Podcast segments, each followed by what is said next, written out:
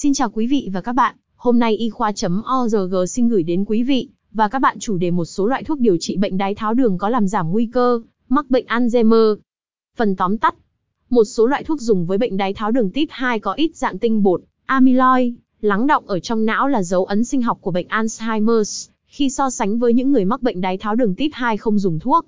Nghiên cứu mới cũng cho thấy những người dùng loại thuốc trên có sự suy giảm nhận thức chậm hơn so với những người ở các nhóm khác trong nghiên cứu. Tác giả Phil Julie cho biết, ở những người bị bệnh đái tháo đường có nguy cơ mắc bệnh Alzheimer cao hơn, có liên quan đến sự tích tụ amyloid beta trong não. Nghiên cứu không chỉ cho thấy dùng chất ức chế GPPTIDIL peptidase 4 hay gliptins để giảm lượng đường trong máu có ít amyloid hơn trong não của họ mà còn cho thấy mức độ thấp hơn ở các vùng liên quan đến não trong bệnh Alzheimer.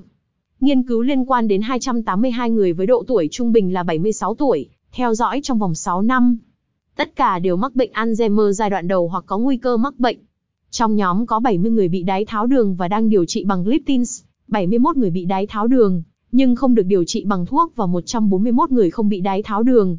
Khi chụp não những người này, các nhà nghiên cứu phát hiện ra rằng những người bị đái tháo đường được điều trị bằng thuốc có số lượng mảng amyloid trong não thấp hơn so với những người bị đái tháo đường không dùng thuốc và những người không mắc bệnh đái tháo đường.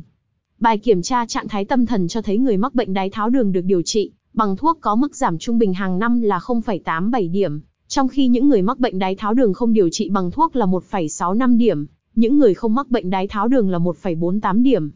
Họ nhận thấy điểm số của những người được điều trị bằng thuốc giảm chậm hơn, 0,77 điểm mỗi năm so với những người không dùng thuốc. Theo bác sĩ Lee, kết quả cho thấy có ít amyloid tích tụ trong não của những người dùng thuốc Liptins và ít bị suy giảm nhận thức hơn những đối tượng còn lại tăng khả năng những loại thuốc này có thể có lợi cho những người không mắc bệnh đái tháo đường có vấn đề về suy nghĩ và trí nhớ. Cần thêm nhiều nghiên cứu để chứng minh liệu những loại thuốc này có thể có đặc tính bảo vệ thần kinh hay không.